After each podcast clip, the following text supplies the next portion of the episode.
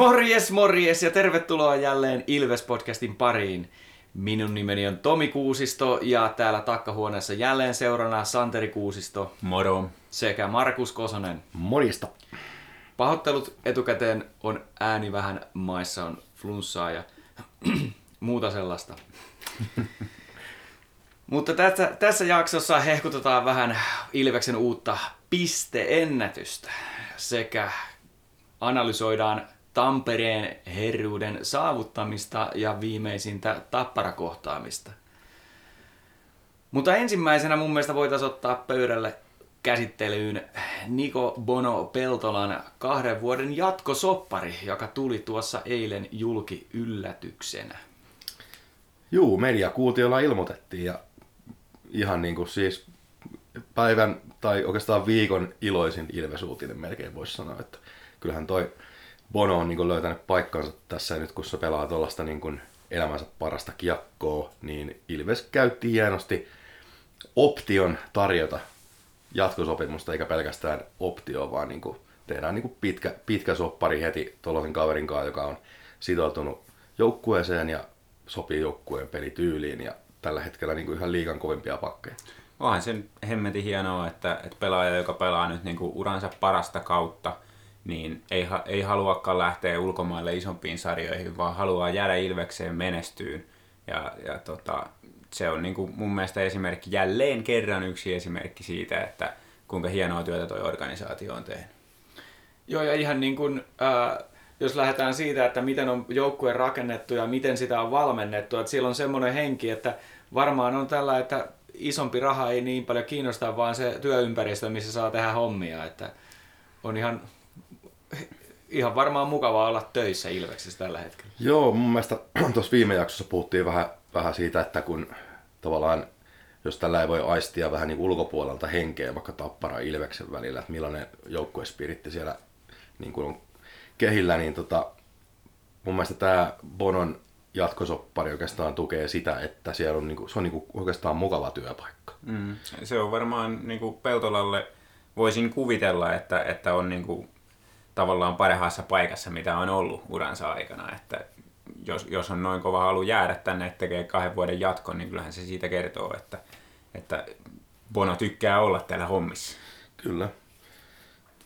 Ja siis tosi hieno, toi niin tosi tärkeä palanen Ilveksen jatkoa ajatellen, että, että kun meillä on tavallaan tuolla pakkiosastolla on semmoista niin kuin vähän värikästä porukkaa, jos näin voisi sanoa, niin Kyllä. niin Bono on niin kuin sellainen, joka, joka tota, sille on niin kuin selkeä, selkeä paikka tossa ja nyt kun se on saanut vastuuta hyvin ja sillä on hyvä itseluottamus ja sitten vielä kerran se asenne on niin täydellinen Kyllä. jääkiekko pakille kuin voi olla, niin tota, Kyllä.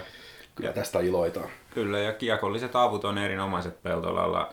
Ollut, ollut nuorena jo, mutta nykyään entistä, entistä fiksumpi sen kiekon kanssa, että mitä tekee. Ja sitten tosiaan asenne on kunnossa, niin tota, myös ne puolustuspään tehtävät hoituu hyvin. Että siis Peltolahan on erinomainen yleispakki niin kuin liikaa. Juuri näin. Ja tässä mun mielestä voi taas vähän katsoa, tuota, että minkälaiselta ensi vuoden joukkue näyttää, niin näistä tämän, tämän hetken sopparipelaajista epävarmoja, tai siis Laitamäellä ei ole sopimusta ensi kaudesta, eikä Thompsonilla, ja sitten Maalahdella on optio, jonka sisällöstä ei taas meillä ole tietoa. Joo. Niin, niin kyllä toi niin kuin aika hyvältä näyttää taas, että, että tota, runkopelaajat jatkaa. Kyllä. Ja mä en usko esimerkiksi, mun on vaikea uskoa, että joku Laaksonen lähtisi pärjäilemään tuolla Pohjois-Amerikassa. Joo, tuskin tämän kauden jälkeen lähtee. Thompsoni varmaan on, on lähdössä Pohjois-Amerikkaan, vaikka tämä kausi nyt ei ollutkaan mikään, mikään tota, täydellinen onnistuminen ole tähän mennessä ainakaan ollut, mutta luultavasti kun kuitenkin se NR-soppari hänellä on, niin menee sinne Pohjois-Amerikkaan pelaileen sitten AHL tai jotain muuta vastaavaa siellä. Että... Ja ottavan tilanne on niin kuin aika surkea noin yleisesti. Joo, että... siellä on toi depth chartti aika, aika heikko siinä puolustajaosastolla, että, että varmaan senkin vuoksi niin lähtee sinne, mutta, mutta toi on mielenkiintoinen toi pakkikalusto justiin se, että siellä nyt näitä runkopelaajia on sopimuksen alla use, useamminkin ja sitten pistää nyt sitten miettiin, että mikähän tuo Maalahden tilanne tosiaan on, että siinä on optioista, me ei nyt sitten tiedetä, että mitä se tarkoittaa, mutta kyllä tällä niin kuin fantasiamanagerina niin pikkasen alkaa ja katteleen sillä että mahtaakohan Maalahti tossa, niin mahtaako sillä olla paikkaa siinä, että pitää, siihen olisi kiva saada joku semmoinen raitin ykköspakki sen tilalle. Niin. Niin aina. Mutta joo, se on totta, että Maalahti on ehkä vähän nyt mennyt vähän alamäkeen tässä nyt viime aikoina. Ja tota, tuntuu, että sieltä joukkueesta on tavallaan sisältä löytynyt sellaisia, jotka on vähän haastanutkin sitä paikkaa. Että... Kyllä. On, no siis toi, että meillä on niin se, se leveys on, että kaikki ei ole onnistuneet. Mm. Että on, ollut, on paljon puhuttu Laaksosesta, että on ollut haastavampi kausi. Mun mielestä nyt on selkeää parannusta on nähtävissä. Thompsonilla on ollut vaikea kausi. Maalahti ei ole täyttänyt niitä odotuksia, kun me hehkutettiin mm. ihan, että ykköskorin kaveri ja näin. Mutta sitten Peltola on tosiaan pelaa elämänsä, elämänsä kiekkoa. Elorinne on osoittautunut älyttömän kovaksi vahvistukseksi. Mm. Ja tota, parikka tietysti on taas, se on edelleen sillä samalla nousujohtaisella käyrällä, että mun mielestä se, että jos meillä on liikajoukkue, jolla meillä on kolme, mun mielestä voi sanoa, että tästä huippupelaajaa pakistossa, niin sitten aika luottavaisin mieli voi niin katsoa tulevaisuutta. Kyllä, ja siis täytyy nyt tietysti muistaa että tässä, kun vähän nyt Maalahteen ehkä tässä dissattiin, niin, niin se, että se on aika vaikeaa, että kaikki pystyisi samaan aikaan vetämään niin. Niin elämänsä Tät, kauden. Että kyllä se vaan tätä vähän mä tarkoitan, on. että kun meillä on sitä leveyttä, niin Joo. niin toiset, toiset pelaa vähän paremmin ja toiset, toisilla ei mene niin hyvin. Joo, ja siis se, että kyllä mä niin kuin Maalahden muuten näkisin oikein hyvin tuossa ensi kaudenkin rosterissa, mutta sillä pikkasen mietityttää se, että niitä raitinkin kavereita siellä olisi hyvä olla. Että nyt jos Thompsoni tuosta lähtee, niin sitten siellä on käytännössä Laaksonen ja that's about it niin kuin puolustajaosastolla raitin kavereita. Et siinä mielessä – siinä mielessä jännä nähdä, että miten, mikä Maalahden niin kuin, tilanne on sitten jatkossa. Sitten nyt kun puhutaan rosterista, niin voitaisiin ottaa mun mielestä esille vielä tämmöinen ikävä juttu, mikä tuli esille viime viikolla, tai ei kun tällä viikolla, eli Matias Macellilla kahden viikon loukki. Mitenkä näette, että tämä nyt vaikuttaa sitten tähän kaksi viikkoa, mitä tässä taistellaan? No Matsellin on tietysti aika avainpelaaja Ilveksessä ja ylivoimassa myöskin.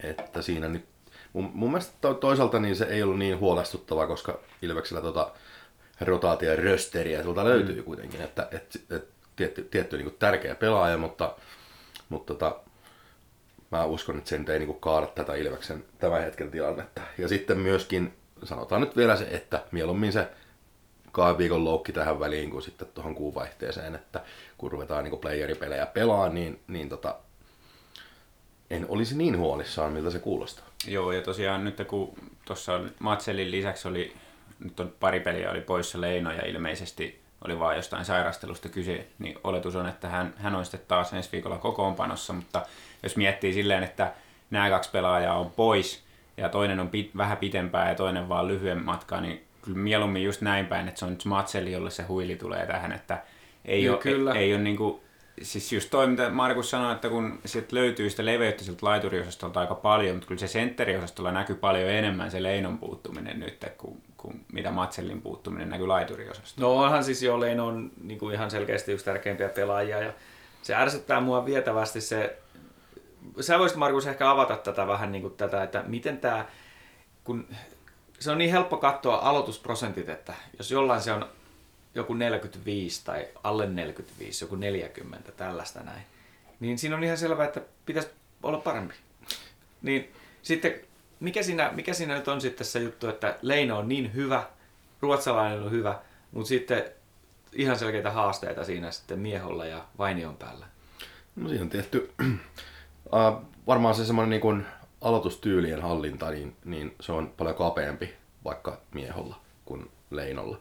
Ja tota, Tarkoitatko sä, että va, niin kuin suhteessa vastustajaan? Kyllä, niin kuin varia, variaatiot niissä aloitustyyleissä. Ja sitten yleensä tosiaan aloittajilla on se yksi vahva tyyli, mikä toimii niin kuin melkein kaikki aloittajia vastaan. Ja Leinolla taas niin kuin just se puoli, että sillä on, sillä on se semmoinen tietty hyvä rutiini siihen, että se pystyy kairaan ne aloitukset. Kun taas sitten joku mieho joutuu vähän enemmän niin kuin voima-aloittajana, niin, niin tota, se on aina vähän semmoista arpapeliä enemmänkin se. Että tota, Leino on aloittajana sellainen, että se tietää ne omat vahvuutensa ja sitten se sovittaa ne myöskin siihen vastustajan aloittajaan tosi hyvin, että sieltä pystyy sitten niin kuin tekemään niitä tasureita tai pystyy, pystyy kairaan sen sinne rystypuolelle taakse tai, tai sitten muitakin variaatioita. se on, se on taitavan kokeneen aloittajan piirre. Se on, siis, sen takia mua se ärsyttää, kun musta tuntuu, että tää, mulla on semmoinen niin kuin, olen uskotellut itselleni, että tämä on vähän tämmöinen asia niin kuin joku laineen laukaus, että miksi se on niin hyvä, kun se on reenannut sitä 10 000 kertaa enemmän kuin kukaan muu. Mm. Niin kuin siis se, että jos sä oot tosi huono siinä aloituksessa, niin mitä jos jäisit niin kuin joka kerta vartiksi reenaa? Ja sen kanssa, joka toinen sentteri samasta joukkueesta, jolla silläkin on haasteita. Tai sitten, että pyytää siltä Leinolta tipsejä. Että siis kyllähän se nyt olisi aika, aika iso juttu jollekin Vainion päälle, jos voisi sanoa, että se on niin kuin 60 prosenttinen aloittaja. Kyllä. Mm. Et, et, se, se tekisi, nostaisi markkina-arvoa, arvoa joukkueelle, kaikkea tällaista näin. Mutta täytyy myös sanoa, että siis toi vertaus tuohon laukaukseen, laineen laukaukseen, niin toimii mun mielestä myös siinä mielessä, että, että aloittamisessakin kyse on jossain määrin niin itseluottamuksesta, että kun sä tiedät olevasi hyvä aloittaja, sä oot vähän niin kuin aina ollut hyvä aloittaja, niin sit sä, se, se ruokkii sitä sun vahvuutta, kun taas sit, jos sulla on niin kuin ollut vaikeaa siinä aloittamisessa, niin sit se voi olla vaikea kääntää, että sä periaatteessa tiedät, mitä sun pitäisi tehdä, mutta kun se on niin tosi nopea tilanne, sitten se aloitus itsessään, että viime aikoina mennyt huonosti, niin sitten menee huonosti. Joo, siis se on asennelai, niin kuin ehkä joskus sanonut tuo aloittaminen. Mm. Sä oot joskus sanonut mulle, että, että se aloituksessa yleensä se voittaa, joka uskoo voittavansa enemmän. Kyllä, mm. mutta se ei tietysti niin yksinkertaista, koska pitää olla myöskin niin kuin se skillsetti, millä ne niin, aloitukset mm, vedetään, okay. mutta, mutta siis tavallaan, että sentterin yksi ominaisuus on se, että se pystyy puhdistamaan mielensä ennen aloitusta, keskittyy siihen ja tekee sen oman taitotasonsa mukaisen suorituksen siinä kohtaa. Ja Leinohan on aika kylmäpäinen kyllä, että, mm. että niin kuin, aika harvoin nähdään, niin kuin, että joku Leino ylipäätään kiekkopelissä hermostuu tai, tai jotenkin niin kuin ailahtelisi. Ja mm. senttereillä, senttereillä se on, niin kuin, se on se semmoinen tietty, tietty juttu, mihin pitää niin kuin pystyä aina palaamaan siinä aloitustilanteessa ja, ja sitä kautta sitten pystyy tekemään tasaisesti suorituksen. Ja tota, Leino, Leino on kylmä. No, tämä oli vähän tämmöinen sivu, jonne halusin ottaa esille, kun, että tosiaan että Leino on tärkeä palane ja tämä on yksi niistä syistä, miksi hänet on joukkueeseen hommattu ihan varmasti, kun viime mm. vuonna oli vielä enemmän. Koska sitä ei ollut sitä, että meillä oli ruotsalainen, oli ainoa, joka pystyi sitä aloituksia. Kyllä, nyt niitä on sentään kaksi kaveria, jotka niin, Kyllä.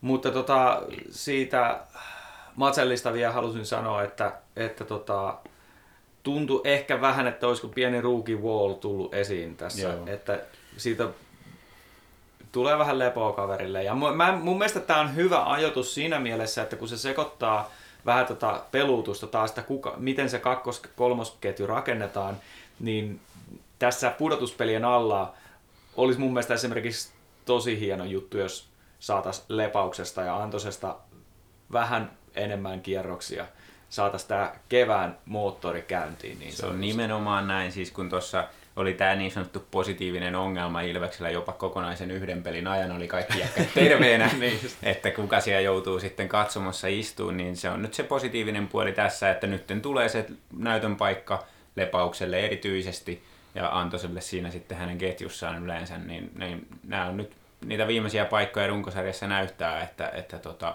on niin kuin sen arvoinen, että playereissakin saisi peliaikaa. Mutta Lepaus osoitti kyllä arvokkuutensa tuossa perjantain tapparapelissä, jossa varmistettiin Tampereen herruus oikein niin kuin joka osa-alueella. Mm. Että ollaan pisteessä ja voitoissa, nyt ei ole mitään epäselvää mm. tässä. Mouhijärvi hiljaa. Mm.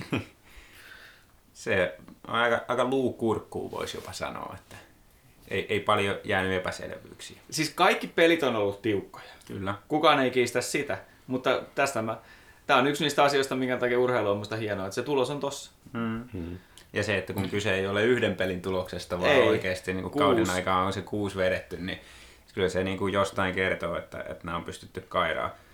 Ja toi on sille mielenkiintoinen, jos mennään pikkasen tuohon tapparapeliin nyt enemmän, enemmän niin kuin sisälle tähän viimeisimpään, niin niin se on mielenkiintoinen asia, mitä mä oon tuossa pohtinut, että, että onko mulla niin kuin joku tavallaan vika siinä, miten mä sitä peliä katon jotenkin vinoutuneesti, koska musta, musta niin kuin tuntuu, että tässäkin pelissä, että oltaisiin oltu vähän jotenkin niin kuin alakynnessä ja, ja niin kuin, et, et, tässä on joku niin kuin ongelma, mutta sitten kuitenkin ne onnistutaan kääntämään ne pelit. Niin ja siis, joo, mä, samaa mieltä vähän sillä että, että tuntuu, että on koko aika kauhean vaikeaa, mutta sitten kun olet katsoa sitä tuloslistaa, että kaikki nämä pahimmat joukkueet, niin me on pystytty voittaa. Ja että me voitetaan KK, me voitetaan Lukkoa, me voitetaan Tapparaa.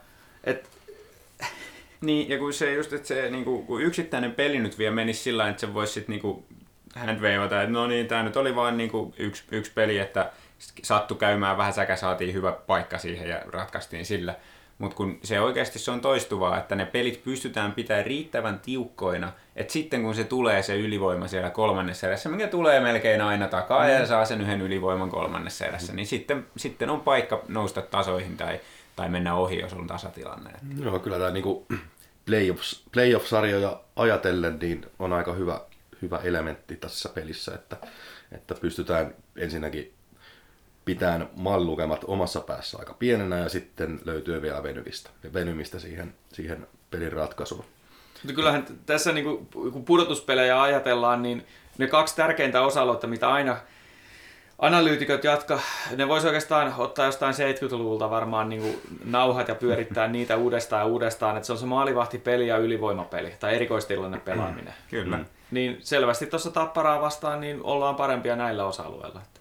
Niin, ja se maalivahtipeliin aina liittyy myös se viisikkopuolustus, että kyllähän Ilveksellä on tiivis viisikkopuolustus ja näin, mutta, mutta sitten lopuviimein niin kuitenkin siellä tulee aina se muutama paikka pelissä, kun kenttäpelaajat jotain sählää, niin sitten se on se Dostali siellä, joka ottaa ne paikat kiinni ja siitähän tässä nyt on kysymys, että siinä, siinä se on se Ilveksen menestyksen niin kuin avain on nimenomaan Lukas Dostal.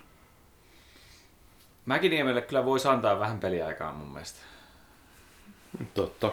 En mä ainakaan pelkäisi yhtään laittaa sitä luukulle, koska kaikki pelit, mitä se on pelannut, niin se on voittanut.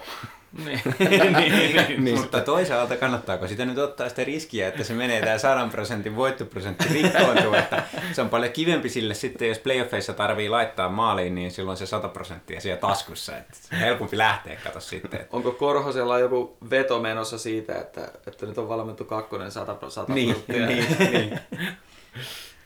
Ei, mutta se, että kannattaako laittaa mihinkään, mihinkään tota, muista mitä, mitä näitä kohdataan vielä jotain häntäpää joukkueita, onko siellä joku pelikaissi tulossa vielä vastaan, niin kannattaako semmoiseen peliin heittää Mäkiniemeen maaliin, kun sitten jos porukalla vähän asenne prakaa ja, ja tuleekin sitten... Ei, ei missään tapauksessa.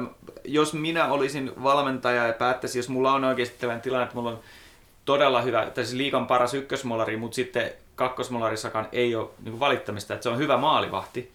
Kyllä mä lähden siitä, että se voi laittaa mihin tahansa otteluun sinne maalille, ja sitten mä katsoisin se kylmästi vaan niin kuin, miten se olisi logistisesti järkevintä, että miten se pelirytmi menee ja mikä peli tulee milloinkin. Minä en katsoisi sitä, että nyt on lainausmerkeissä vaikea tai helppo vastus. Mm, mutta ehkä ennemmin mä laittaisin Mäkiniemen nyt sitten, jos laitetaan maaliin tässä runkosarjassa vielä ja kun todennäköisesti laitetaan vielä maaliin, niin mieluummin johonkin kovaan peliin. Niin, että sitten näkee, mm. miten se kestää mm. ja vähän valmistaa niitä kovia pelejä varten. Mm. Ja toisaalta myöskin tuo, että siis Dostali, mä en ole niin nähnyt missään pelissä väsymisen merkkejä siitä, mm. että se, se on aika nuori kaveri, hyvä kunto, varmaan vielä, vielä tota, suomalaisien oppien mukaisesti vähän parempi ravinto ja kaikkea muuta, niin, niin kuin, että tavallaan syytä sille, että tarvitsisi lepuuttaa Dostalia, niin, niin ei sitä ole, ei ole. Ei olekaan, että erinomainen kunto ja sitten tietysti sitä helpottaa varmaan myös se Dostalin tyyli, joka on semmoinen, ei tee kauheasti ylimääräistä siellä maalilla, niin, niin ei tule hosuttua sitten sitä sykettäkään yhtään sen korkeammalle, mm. kun on tarvis. Kyllä. Tyylistä puheen ollen, niin semmoinen, mikä mua tuossa Tapparapelissä ilahdutti tosikin paljon, oli se, että toisessa erässä osattiin ainakin yksi vaihto pelata sitä kakkoserän kiekkoa. Joo. Tämä on yksi mun lempipuheen aiheesta, mutta kun se niin paljon ärsyttää se, että kun että vastustaja osaa ja me ei osata. Mutta nyt me osattiin. Vaikka me ei saatu siinä vaiheessa yhtään tota, maalintekopaikkaa, pyörittiin oikeasti vaan siellä rännissä, mutta silti se oli selvästi sovittu ja suunniteltu juttu tämä homma. Joo, ja tuohon pitää heti ottaa myös kiinni, koska siis pari juttua. Ensinnäkin se, että et se riippuu aina vastustajasta, että kuinka helppo tuommoista on toteuttaa. Ja mun mielestä Tappara on semmoinen joukkue, että niitä vastaan toi on helpompaa toteuttaa kuin, kuin jotain toista joukkuetta vastaan, koska ne pelaa puolustusalueella aika samalla lailla kuin Ilves, eli, eli tiivistä maalin edustan puolustusta ja antaa sen vastustajan olla siellä kulmissa. Niin sitten sitä pitää toisessa erässä nimenomaan hyödyntää, että kun siellä on sitä tilaa, niin sitten tehdään niitä pitkiä hyökkäyksiä ja väsytetään. Ja sitten toinen juttu, mitä mä halusin kanssa ottaa esille, niin on just toi, että sieltä nyt ei sitten päästy maalipaikalle.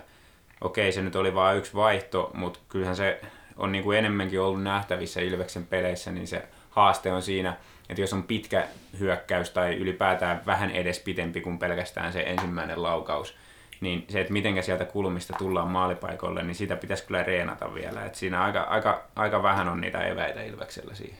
On. Tuntuu, että se pelityyli on kauhean suoraviivainen. Joo. Musta tuntuu, että se korostuu niin kuin tämmöisiä niin kuin, ää, NS-kovia joukkueita vastaan. Tuntuu, että silloin jätkille on terotettu entistä enemmän, että laukauksia, laukauksia vaan ja miestä maalille.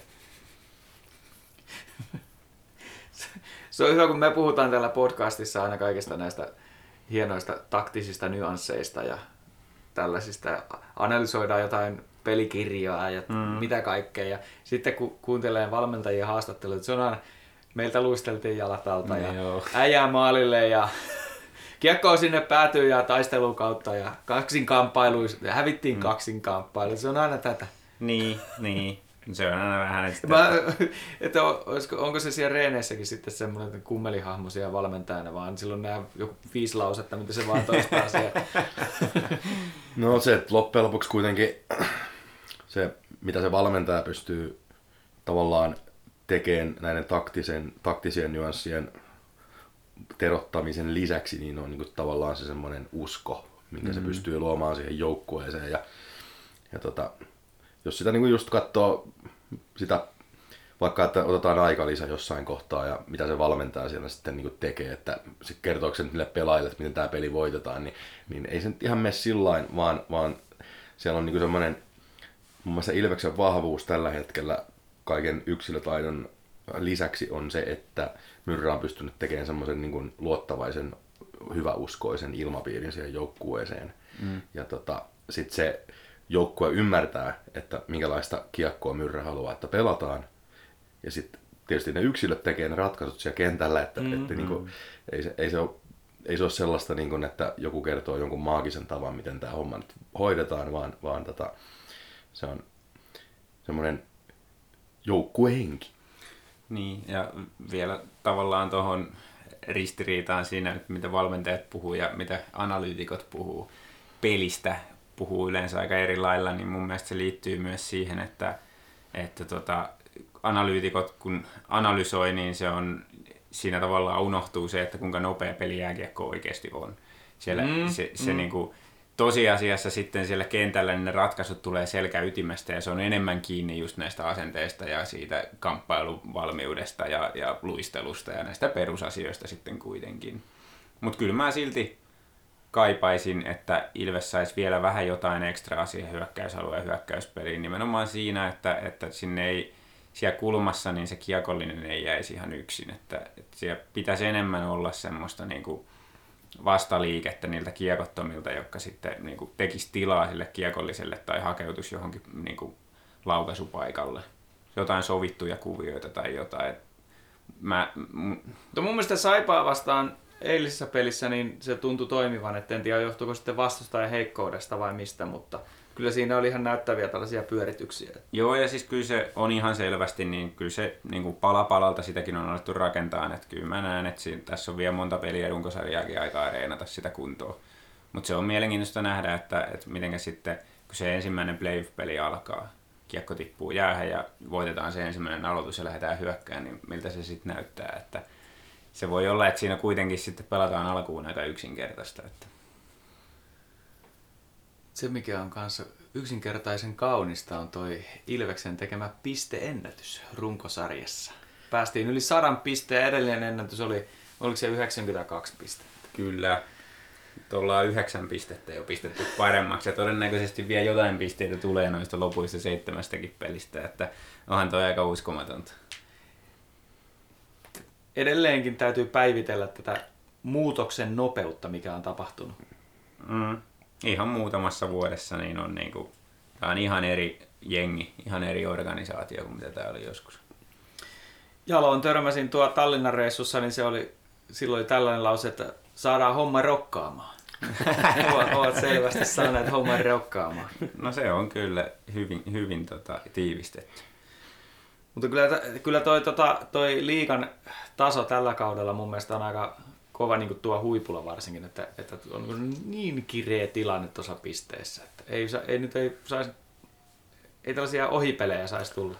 Tietyllä tavalla vähän kahtiajakoinen systeemi, mutta mun mielestä se on ihan, ihan oikein, että jotkut joukkueet ei kausilla onnistu ja mm.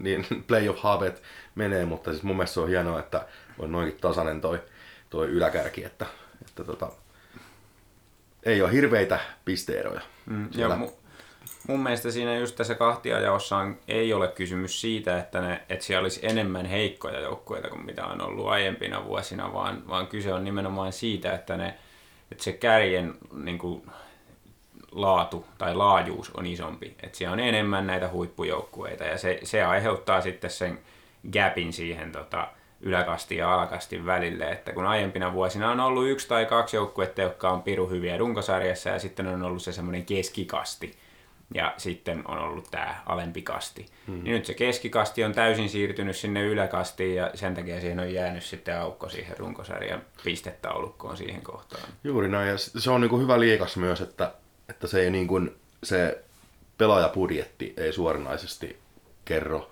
sitä, miten menestyy. Että, että tota, on niin kuin ihan eri budjeteilla liikkuvia joukkueita, jotka on hyvinkin tasaväkisiä keskenään. Että, että mun mielestä se on niin urheilullisesti tosi hyvä juttu, varsinkin koska liiga Suomessa on kuitenkin silleen rajoitettu tietyllä tavalla paikkakuntia ja näin, niin, mm. niin mun mielestä niin positiivista, että, että vaikka joku KK pystyy niin kuin vastaan näille, näille isojen kaupunkien joukkueille. Mä näkisin, että se syy että tilanne on tämä, niin on se, että tuota, Suomessa on maailman paras jääkiekkovalmennus. Kyllä. Olen samaa mieltä. Menisin, sitten, menisin sanoa saman asian itse asiassa. Ja, ja, ja, toi, ja sitten siihen liit, suoraan liittyvä asia, että tota, pelaajat on valmennettavia, siis Kyllä. suostuvat valmennettavaksi Kyllä. nöyriä joukkuepelaajia. Ja se taas on niin kuin suomalaisen kiekko-juniorityön niin kuin saavutuksia.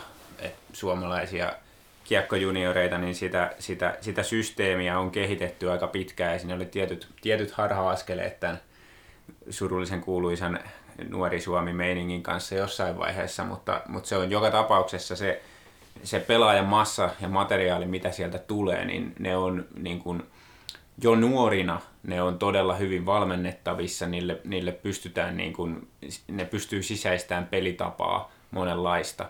Ja se antaa sitten niin työkalut sille valmennukselle, maailman parhaalle kiekkovalmennukselle, niin tota, mm. toteuttaa sitten itseään.